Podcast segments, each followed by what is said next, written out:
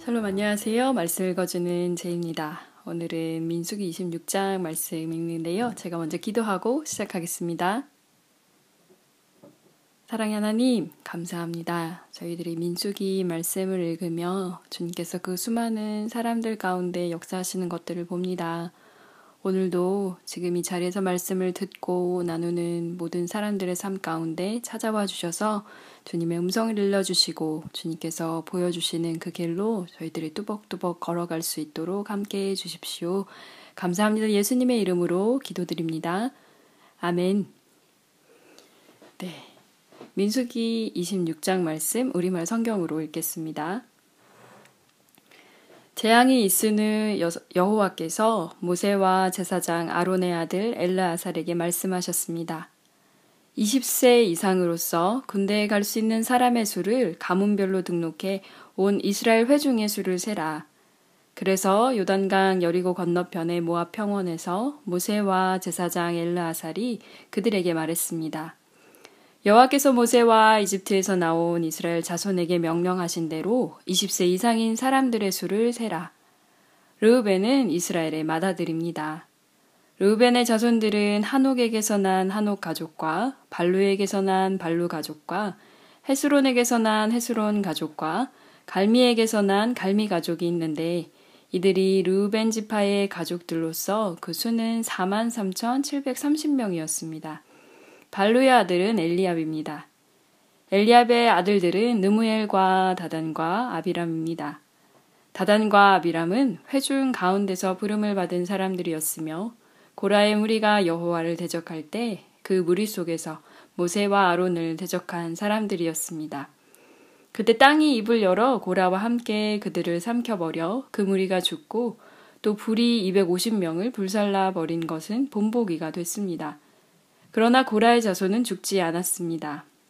시몬의 자손들은 그 가족대로 느무에게서 난 느무엘 가족과 야민에게서 난 야민 가족과 야긴에게서 난 야긴 가족과 세라에게서 난 세라 가족과 사울에게서 난 사울 가족이 있는데 이들이 시므온 지파의 가족들로서 그 수는 22,200명이었습니다.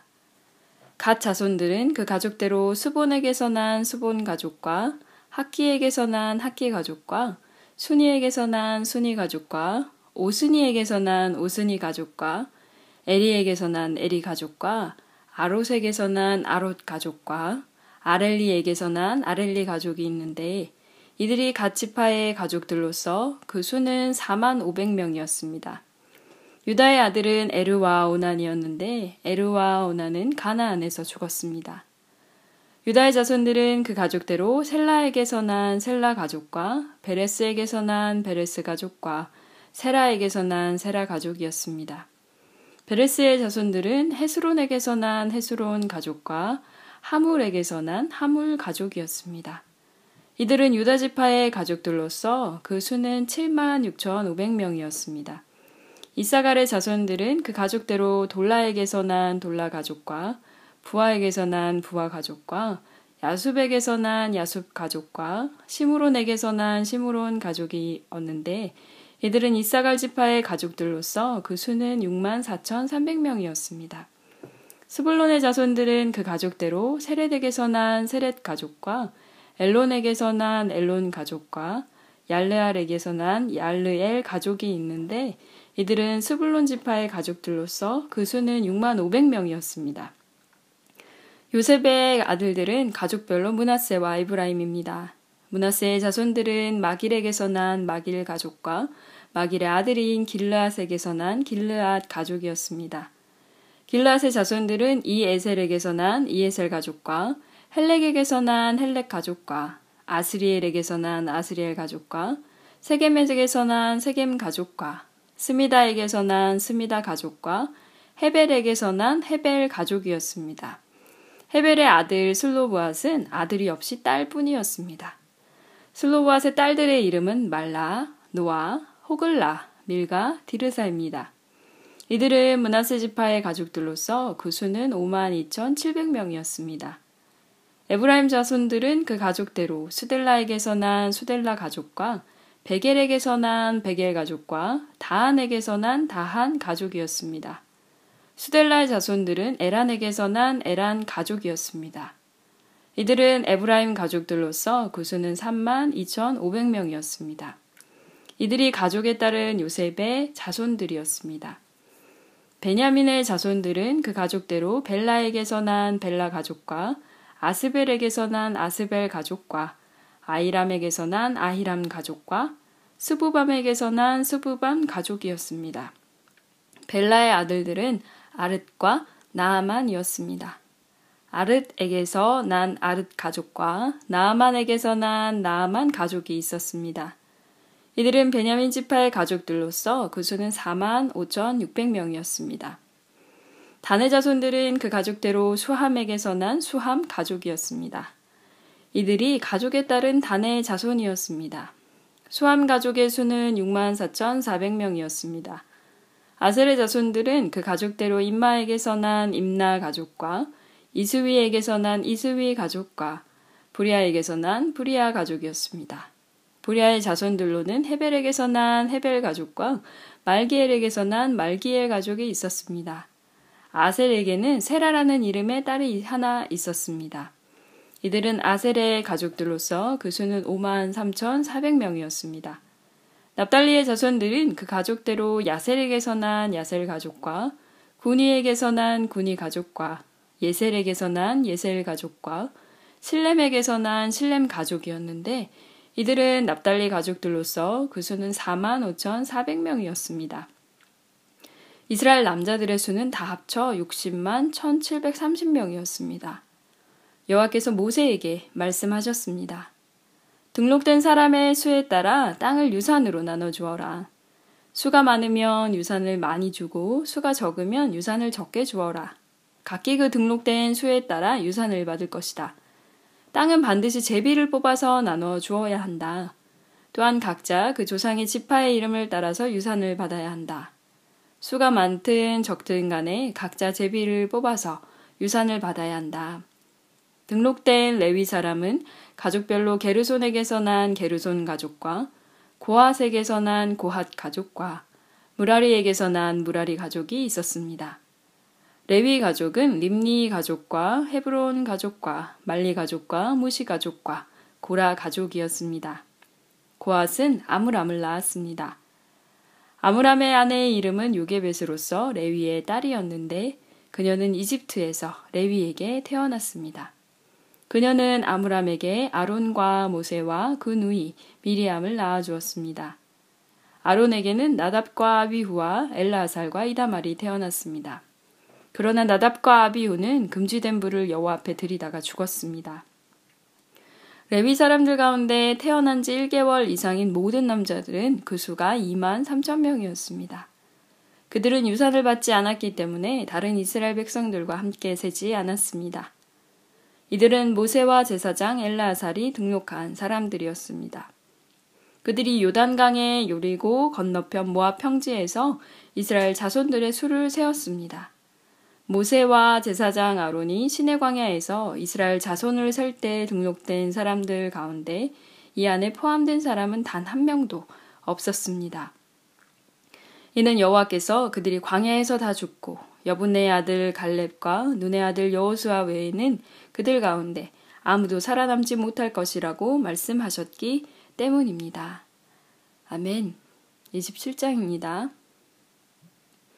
요셉의 아들 문하세의 가족에서 문하세의 현손이며 마길의 증손이며 길라앗의 손자인 헤벨의 아들 슬로보앗의 딸들이 나왔습니다. 그 딸들의 이름은 말라, 노아, 호글라, 밀가, 디르사입니다. 그들이 회막 입구에서 모세와 제사장 엘르아살과 지도자들과 온 회중 앞에 서서 말했습니다. 저희 아버지는 광야에서 죽었습니다. 그는 여호와를 대적해 일어난 고라의 무리 속에 포함되지 않았으며 다만 자기 죄로 인해 죽었습니다. 아버지에게는 아들이 없었습니다. 아버지에게 아들이 없다고 해서 왜 저희 아버지의 이름이 그 가족에서 빠져야 합니까? 저희 아버지의 형제들 가운데서 저희에게 재산을 주십시오.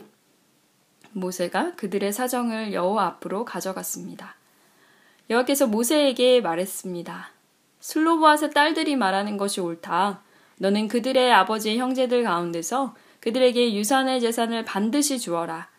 그들 아버지의 유산을 그들에게 넘겨주어라. 그리고 이스라엘 백성들에게 말하여라. 만약 어떤 사람이 아들이 없이 죽으면 그 유산을 그 딸들에게 넘겨주어라.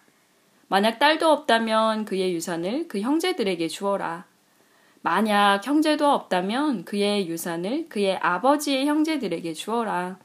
만약 그의 아버지에게도 형제가 없다면 그에게 남아있는 사람 가운데 가장 가까운 사람에게 주어서 그가 그것을 갖게 하여라. 이것은 여호와가 모세에게 명하신 대로 이스라엘 백성들에게 판결의 윤례가 되게 하여라. 여호와께서 모세에게 말씀하셨습니다. 아바림 산으로 올라가서 내가 이스라엘 백성들에게 준 땅을 보아라. 내가 그것을 본 후에 너 또한 내 형 아론처럼 내 조상들에게 돌아갈 것이다. 이는 신광야에서 회중이 다투었을 때 너희가 그들의 눈앞에 물을 내어 내 거룩함을 나타내라는 내 명령을 거역했기 때문이다. 이곳은 신광야의 가데스의 무리바 물가였습니다. 모세가 여호와께 말씀드렸습니다.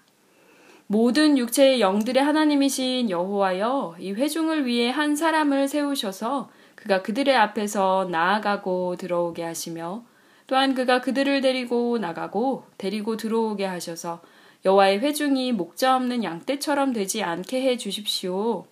그러자 여호와께서 모세에게 말씀하셨습니다. 영이 그 안에 있는 눈의 아들 여호수아를 데려다가 그에게 안수하여라. 그를 제사장 엘라살과 온 회중 앞에 서게 하고 그들이 보는 가운데 그를 임명하여라. 내 권한을 그에게 주어 이스라엘 자손의 온 회중이 그에게 순종하도록 하여라. 그러나 그는 제사장 엘르아살 앞에 서야 한다.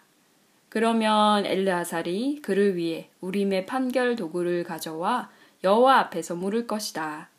그의 명령에 따라 그와 온 이스라엘이 나가고 또한 그의 명령에 따라 그와 온 회중이 들어와야 한다. 모세가 여호와께서 명령하신 대로 여호수아를 데려다가 제사장 엘라살과 온 회중 앞에 서게 했습니다. 그러고 나서 여호와께서 모세를 통해 말씀하신 것처럼 그가 여호수아에게 안수하고 그를 후계자로 임명했습니다. 아멘. 28장입니다. 여호와께서 모세에게 말씀하셨습니다. 이스라엘 자손에게 명해 일러라. 너희는 내 음식 곧 내가 즐겨하는 향기가 되는 화제를 정해진 때 명심해 내게 드리도록 하라. 그들에게 말하여라. 너희가 여호와께 드려야 하는 화제는 이것이다. 1년 된 흠없는 어린 순양 두 마리를 날마다 정기적으로 번제로 드리라. 아침에 어린 순양 한 마리를 드리고 해질녘에 또 어린 순양 한 마리를 드리는데 찌어서 짠 기름 4분의 1 흰과 섞은 고운 가루 10분의 1 에바의 곡식 제물을 함께 드리라. 이것은 시내산에서 정해진 정기적인 번제로서 여호와께서 즐겨 하시는 향기로운 화제다. 이와 함께 어린 순양 한 마리마다 4분의 1 흰의 전제물을 드리는데 성소에서 독한 술로 된 전제를 여호와께 부어드려야 한다. 해질 무렵에는 두 번째로 어린 순양을 드리는데 아침 때와 같은 곡식 제물과 전제물을 함께 드려야 한다. 이것은 여호와께서 즐겨 하시는 향기로운 화제다. 안식일에는 1년 된 흠없는 어린 순양 두 마리를 기름 섞은 고운 가루 10분의 2 에바의 곡식 제물과 전제물을 함께 드려야 한다. 이것은 안식일마다 드리는 번제로서 정기적으로 드리는 번제와 전제물 외에 드리는 것이다. 매달 첫날에 여호와께 수송아지 두 마리와 순양 한 마리와 1년 된 흠없는 어린 순양 일곱 마리를 번제로 드리라. 수송아지 한 마리마다 기름 섞은 고운 가루 10분의 3 에바의 곡식 제물을 드리고 순양 한 마리마다 기름 섞은 고운 가루 10분의 2 에바의 곡식 제물을 드리며 어린 순양 한 마리마다 기름 섞은 고운 가루 10분의 1 에바의 곡식 제물을 드리라. 이것은 번제로서 여호와께서 즐기시는 향기로운 화제다. 여기에 전제로 포도주를 수송아지 한 마리마다 2분의 1흰, 순양 한 마리마다 3분의 1흰, 어린 순양 한 마리마다 4분의 1흰을 드려야 한다. 이것은 한 해에 매달마다 드리는 번제다. 그리고 순념소 한 마리를 속죄 제물로 여호와께 드리라. 이것은 정기적인 번제물과 전제물 외에 드리는 것이다. 첫째 달 14일은 여호와의 유월절이다. 15일부터는 절기가 시작된다. 7일 동안은 누룩 없는 빵을 먹어야 한다. 첫째 날에는 거룩한 모임을 갖고 아무 일도 하지 말라. 수송아지 두 마리와 순양 한 마리와 흠없는 1년 된 어린 순양 일곱 마리를 번제로서 여호와께 화제로 드린다. 이것들과 함께 드릴 곡식 제사는 기름 섞은 고운 가루다. 수송아지는 10분의 3 에바, 순양에는 10분의 2 에바, 7마리의 어린 순양 한 마리마다 10분의 1 에바를 드리라. 그리고 너희를 속죄하기 위해 속죄 제물로 순념소 한, 머리, 한 마리를 드리라. 아침마다 정기적으로 드리는 번제물 외에 이것들을 드리게 하라. 이런 식으로 7일 동안 매일 음식, 곧 여호와께서 즐기시는 향기로운 화제를 드리도록 하라. 이것은 정기적인 번제물과 전제물 외에 드리는 것이다. 일곱째 날에는 거룩한 모임을 갖고 아무 일도 하지 말라. 첫 열매를 드리는 날, 곧 여호와께 새로운 곡식으로 곡식 제물을 드리는 칠칠절에는 거룩한 모임을 갖고 아무 일도 하지 말라. 수송아지 두 마리와 순양 한 마리와 1년 된 어린 순양 일곱 마리를 번제로 드려 여호와께서 즐기시는 향기가 되게 하라. 이것들과 함께 드릴 곡식 제사는 기름 섞은 고운 가루다.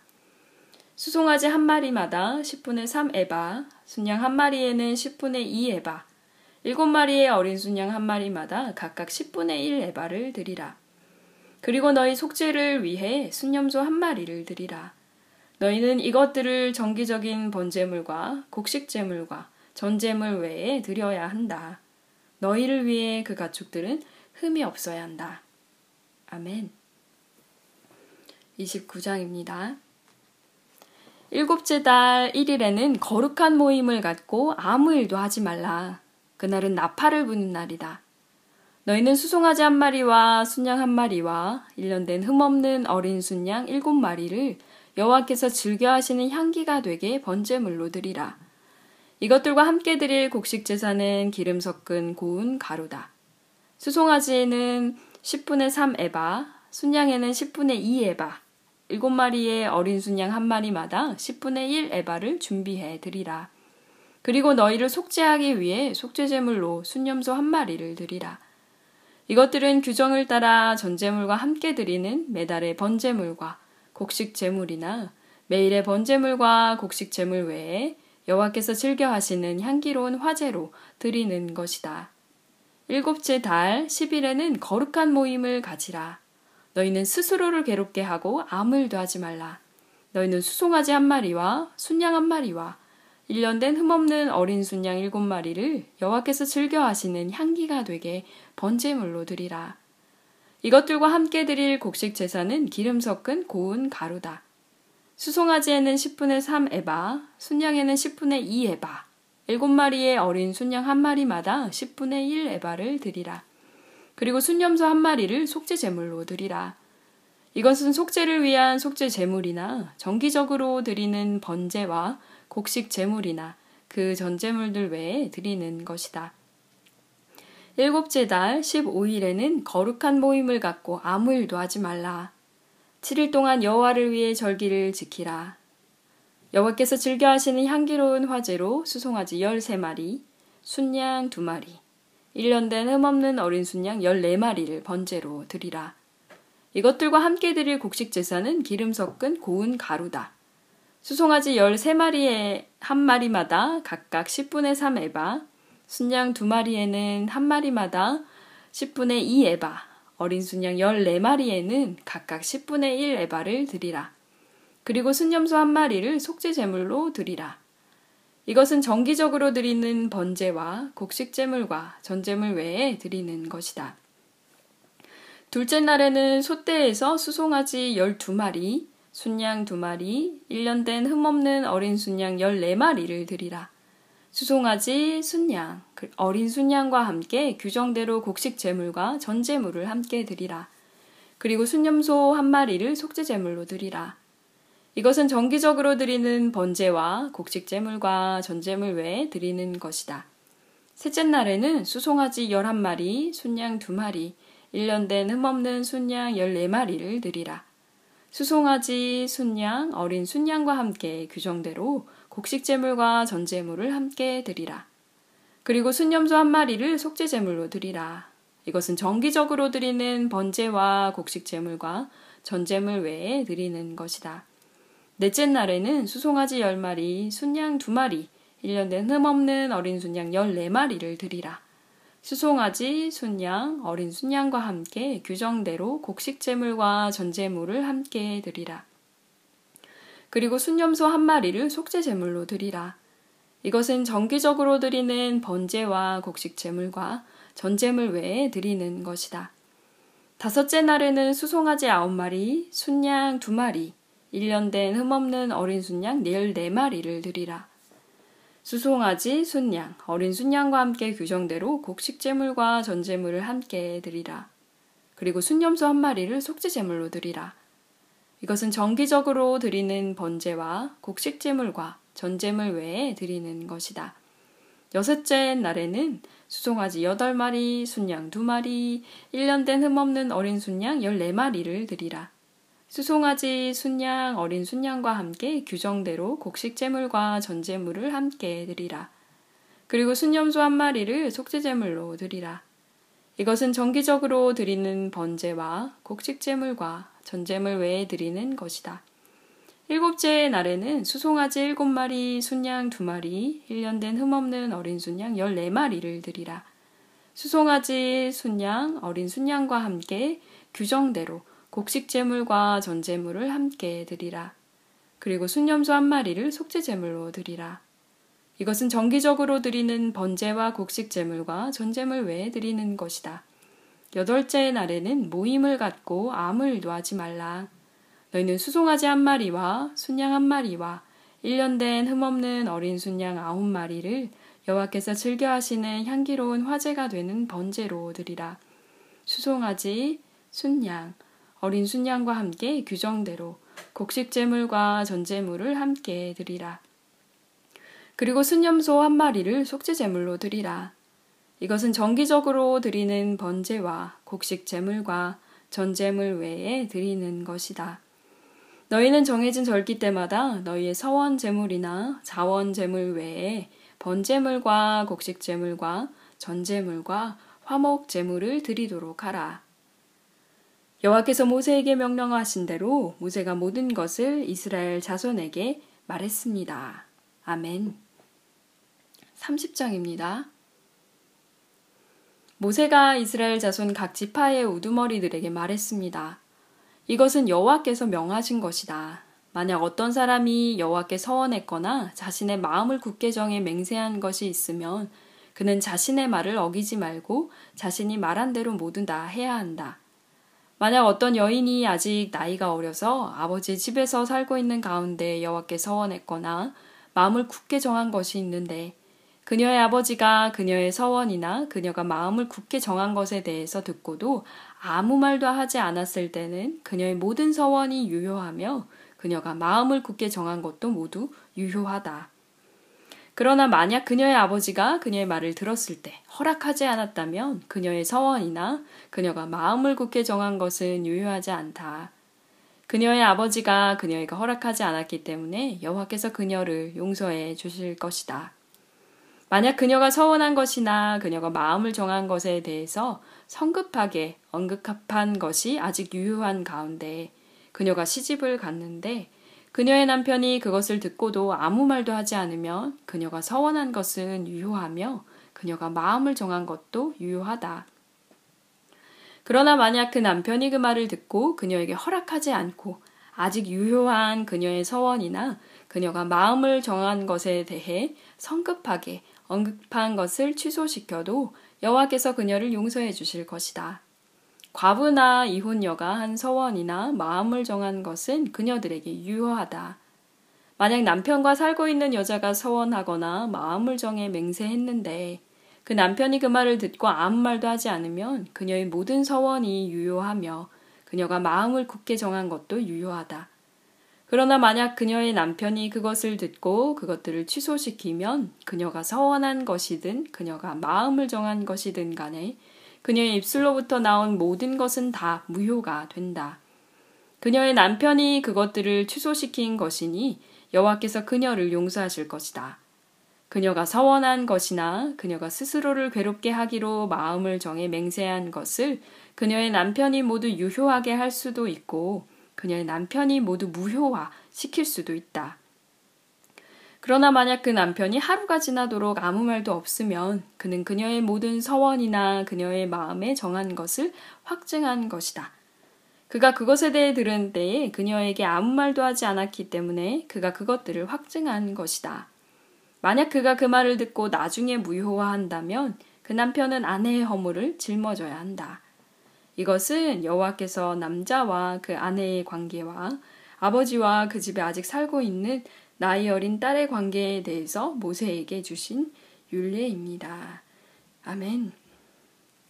네, 오늘은 민수기 26장부터 30장 말씀까지 이렇게 읽었습니다. 한 주도 건강하게 잘 지내고 계시지요? 벌써 3월 어, 마지막 주가 이제 막 다가오고 있는데요. 사순절 다섯 번째 주일을 보내고 그리고 또 이제 종려 주일을 앞두고 있는 사실 시간입니다. 사순절 기간을 어떻게 보내고 계신지 어, 궁금한데요. 올해 같은 경우는 작년에도 사실은 마찬가지인데 어, 저희가 코로나 때문에 거의 집에 있거나 아니면 모임도 굉장히 적어진 상황에서 사순절을 이렇게 또 보내게 되는데 어, 저는 이번 사순절 같은 경우는 사순절 채식 순례라고 해서 청월함 아카데미에서 지금 진행하고 있는 하루에 한 끼 채식 먹기 그걸 하고 있는데요. 어, 생각보다 저는 고기를 그렇게 즐기는 사람은 사실 아닌데 오, 이게 생각보다 어렵더라고요. 그러니까 저희가 먹고 있는 거에 의외로 그런 동물성 재료들이 많이 들어 있어서 하다못해 김밥에 그리고 뭐 어, 하다못해 저희가 그 너무나 즐겨 먹는 수많은 찌개들이나 이런 것들에 동물성 그런 재료들이 곳곳에 많이 숨어 있더라고요. 그리고 육수를 낸다거나 뭐 이런 것들도 와, 몰랐는데 내가 맛있게 먹고 있었던 그 수많은 것들이 내가 모르는 사이에 이런 수많은 동물들을 지금 번제물 얘기가 나와서 또 생각이 났는데 이런 수많은 동물들의 어떤 희생으로 이루어져 있구나라는 생각을 하니까 어, 아찔해지더라고요. 어, 지금 저희가 오늘 읽은 민수기 말씀은 민수기 26장 같은 경우는 두 번째 그 인구조사가 일어나는 내용인데요. 인원이 하도 많아서 이제 각 지파마다 몇 명이 지금 있고 되게 근데 신기한 것 중에 하나가 뭐냐면 그 이스라엘 12지파 중에서 대부분의 지파들은 지금 처음에 20세 이상인 그 남자의 숫자를 세거든요. 근데 이제 가장 마지막에 나왔던 그 레위 사람들 은 태어난 지 1개월 이상인 사람의 숫자를 세더라고요. 그리고 어, 마지막에 나와 있는 것처럼 그 모세랑 제사장 아론이 신의 광야에서 처음으로 그 인구 조사를 했을 때 셌던 그 사람들은 이제 한 명도 남아 있지 않는 거예요. 왜냐면 하나님이 말씀하신 것처럼 갈렙과 그다음에 여호수아 그 여호수아가 그 여리고를 정탐하고 난 다음에 가나안 땅을 정탐하고 난 다음에 돌아와서 어, 얘기했을 때 많은 사람들이 믿지 않았고 그리고 이제 그 첫 번째 세대들은 어, 하나님께서 하시는 그 수많은 일, 기적을 보면서도 늘 불평 불만과 그리고 믿지 않았기 때문에 하나님이 그때 역, 약속을 하셨거든요. 너희들은 가나안 땅을 보지 못하고 죽을 거라고. 근데 그 말씀하신 그대로 이루어졌다는 걸 이 민수기가 사실 숫자를 세면서 다시 한번 보아, 보여주고 있고요. 오늘은 그 27장도 그렇고 30장도 그렇고 여성 이야기가 사실은 좀 많이 나오는 것 같아요. 그래서 슬로보아의 딸들이 나와서 앞에 사실 26장은 지금 제가 말씀드린 것처럼 뭐 20세 이상의 남자 아니면 1개월 이상의 남자. 성경에서 사실 굉장히 그 남성들 중심으로 고대 사회는 그렇게 이어져 왔기 때문이겠지만 남성들이 어떤 사람이 대표자고 그리고 또 이제 이 후손은 누구고 막 이런 이야기들이 나오는데 굉장히 곳곳에 지금 예전에 미리암 이야기가 나왔던 것처럼 지금 민수기 27장 같은 경우는 슬로보아의 딸들이라고 해서 아들이 없이 그냥 죽은 슬로보아에게 그딸 다섯 명이 나와서 우리한테도 유산을 물려주십시오 라고 얘기했을 때 아마 보통 그 모세도 마찬가지였고 다른 사람들은 이스라엘 사람들이 보기에 쟤네 뭐지 이렇게 생각했을 상황에 하나님이 이 슬로브앗의 딸들이 옳다라고 이야기를 하세요.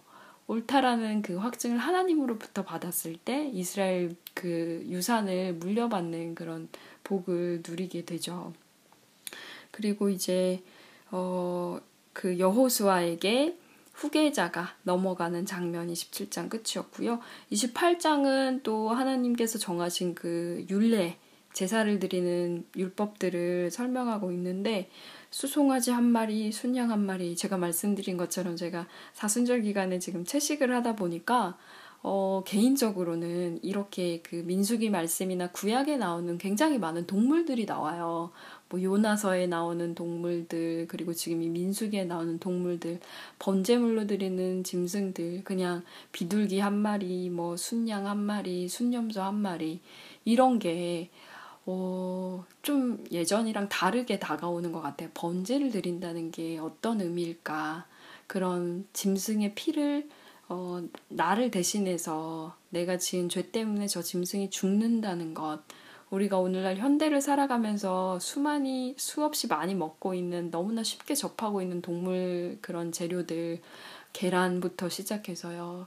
뭐 소고기, 닭고기, 뭐, 네, 돼지고기, 뭐, 돈가스, 이런 수많은, 어, 동물들의 어떻게 보면은 저희가 몸을 먹는 그런 행위들이 이런 번제물을 드렸던 그 구약의 민수기에 나오고 있는 이런 구약의 제사법들과 과연 우리는 그만큼 이것들을 잘 어, 다스리면서 그리고 또 얼마나 귀한 몸을 우리에게 주는 건지 생각하면서 먹고 있을까 그런 생각들이 좀 들더라고요. 어, 마지막으로 지금 저희가 이제 30장에서 본 것은 약속을 했을 때 서원이라는 단어를 여기서 하고 있는데요. 하나님 앞에 내가 이거는 할게요 라고 약속을 해놓고 지키지 않았을 때 어떻게 되는지 그 특히 여성들이 그랬을 때 어떻게 되는지 얘기가 나오거든요. 그래서 아직 미성년이면 아버지가 거기에 대해서 어떻게 얘기를 하면 이게 무효거나 유효가 되고 결혼을 했으면 남편이 이렇게 말하면 유효가 되고 저기가 되고라고 이렇게 나와 있어서 와 여자들은 진짜 그 당시에도 남자가 이렇게 해주지 않으면 안 되나 봐 이렇게 생각할 수도 있지만 또 한편으로는 어떻게 생각할 수 있냐면 여성들은 남성에 대한 이야기는 사실 여기 없거든요. 서원을 했을 때 어떻게 되는지. 어, 그러니까 모르겠어요. 그러니까 성경이 바라보는 여성을 바라보는 관점이 들어있기도 하지만 또 한편으로는 어, 그 고린도 전서에도 나와 있는 것처럼 그러니까 사도 바울이 그런 아내들한테 복종하라고 이야기한다거나 아니면 잠잠하라고 교회에서 이야기하는 그런 것들이 정말 그 여성을 비하하고 싶다거나 혹은 여성의 어떤 어, 여성에게 남성보다 못하기 때문에 너는 복종해야 된다. 이런 의미에서 성경이 제시하고 있는 것이 아니라 그 당시의 어떤 문화상이라던가 혹은 어, 그 질서를 세워나가는데 필요했던 그런 이야기들을 거기에 담고 있다고 생각을 해보면 지금 이 민숙이 30장에 나오고 있는 이 여성들이 서원하는 문제에 대해서도 음, 그 당시에 이제 여성을 바라보던 관점, 여성들이 약속을 해놓고 뭐 쉽게 이제 바꾼다거나 아니면 마음이 바뀐다거나 이런 경우가 있었을 수도 있고요. 뭐 아닐 수도 있지만 그럴 수도 있고요. 그랬을 때 그냥 남자들은 서원하면 무조건 지켜야 된다라고 아마 얘기를 했을 텐데 예전에 저희가 나시린 규정을 이야기할 때도 나왔을 텐데 여성들에게는 뭔가 그래도 조금 더 열려 있는 약간은 유연한 태도로 성경이 접근하고 있는 것은 아닐까 그런 관점으로 바라볼 수 있지 않을까 그러니까 그걸 꼭 남자의 어떤 허락을 받아서만 이걸 바꿀 수 있다 이런 의미라기보다는 어, 그런 유연성을 성경이 이야기하고 싶지 않았나 저는 이제 그렇게 바라보고 있는데요. 왜냐하면 예전에 그 얘기를 들었었거든요. 제가 이제 미국에 잠깐 이제 가 있었을 동안에 그 신약학 교수님이 계셨는데 그분이 자기가 어릴 때 자기는 여성이었기 때문에 여성 신학자였고 바울을 좋아하긴 했지만 바울이 그 수많은 신약 성경에서 여성들을 비하하거나 여성들을 막 이렇게 뭐 여자는 교회에서 잠잠하려 이런 거를 성경 구절을 다 가위로 오렸대요. 어떻게 됐을까요? 뭐 너덜너덜하게 적겠죠. 근데 이분이 성경을 보고 이제 다시 그런 원문이나 이런 것들 이제 학자로서 바라보게 되면서 아 바울이 얘기했던 것들이 그런 의미가 아니었구나, 그런 의도가 아니었구나. 성경이 여성들을 더 막 억압하고 옥죄고 이러기 위해서 옥죄기 위해서 만들어진 책이 아니라는 것을 본인이 얘기를 해주셨던 게 기억이 나는데 지금 이 구절도 마찬가지인 것 같아요. 성경을 어떤 시각으로 바라보는지 나를 어, 억압하고 나를 어, 힘들게 하고 나에게 뭔가 죄를 전가하기 위해서 이 말씀이 쓰여진 게 아니라고 생각을 하면 그러면 그렇게 뭔가 오히려 포로되고 눌린 자를 풀어주는 그런 역할을 하는 성경이라고 생각을 해보면 지금 제가 말씀드린 것처럼 여성에게도 억압적이라기보다는 어, 어떤 그런 단계나 장치를 마련해 놓음으로써 음, 본인의 실수나 그런 것들을 바로잡을 수 있는 어떤 다른 기회를 주었던 게 아닌가라고 이렇게 볼 수도 있다는 거 말씀드렸습니다. 아, 네. 이제 민수기가 다음 주 이제 31장부터 36장으로 해서 다 마무리가 될 것 같고요. 음, 네. 이제 아마 사순절 지나고 다음 주 지나면 그러네요. 이제 저기가 되면 부활절이 지나고 나면 저희가 네, 드디어 신명기 말씀으로 가게 될 텐데 어, 종료 주일 잘 준비하셔서 음, 사순절 기간 은혜롭게 잘 보내셨으면 좋겠고 다음 주에 그러면 저희는 민수기 31장으로 네, 돌아오도록 하겠습니다. 건강하게 잘 지내고 계신 거죠? 네, 저도 건강하게 잘 지내고 있습니다. 같이 기도하고 마치겠습니다. 오늘도 함께 해주셔서 감사합니다. 살아계신 하나님, 감사합니다. 저희들이 민수기 말씀을 보며 하나님께서 약속하신 것들은 그대로 이루어지는 것을 봅니다. 수많은 사람들이 나오고 또 수많은 번제물들과 제물들이 나옵니다. 하나님, 우리의 삶이 참 복잡하고 때로는 어, 삶과 죽음 사이에 있는 그 여정이 너무나 길게만 느껴지는데 주님 그 가운데서도 주님께서 어, 일일이 개입하여 주시고 말씀하여 주시고 저에게 명령해 주셔서 감사합니다. 저희들의 마음은 너무나 어, 모래 같아서 모래밭에 있는 하나님 그렇게 흔들리기 쉽고 그리고 때로는 지쳐서 넘어져 다시 일어나고 싶지 않을 정도로 어, 낭망에 있을 때에도 주님이 먼저 손 내밀어 주시고 저희에게 어, 가야 할 길을 일러 주시니 감사합니다.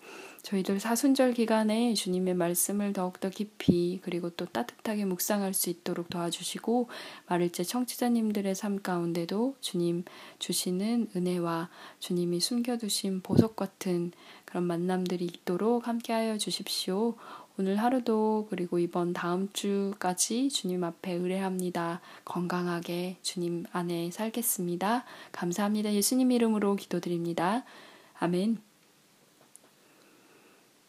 네, 3월 마지막 주, 그리고 이제 4월 첫째 주, 꽃 소식들도 여기저기서 많이 들리고 있는데요.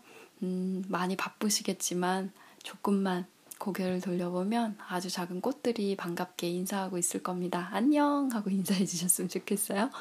네, 다음 시간에 그러면 민숙이 말씀, 네, 남은 부분 같이 나누도록 하겠습니다. 지금까지 저는 말씀 읽어주는 제이였습니다. 샬롬 하올람.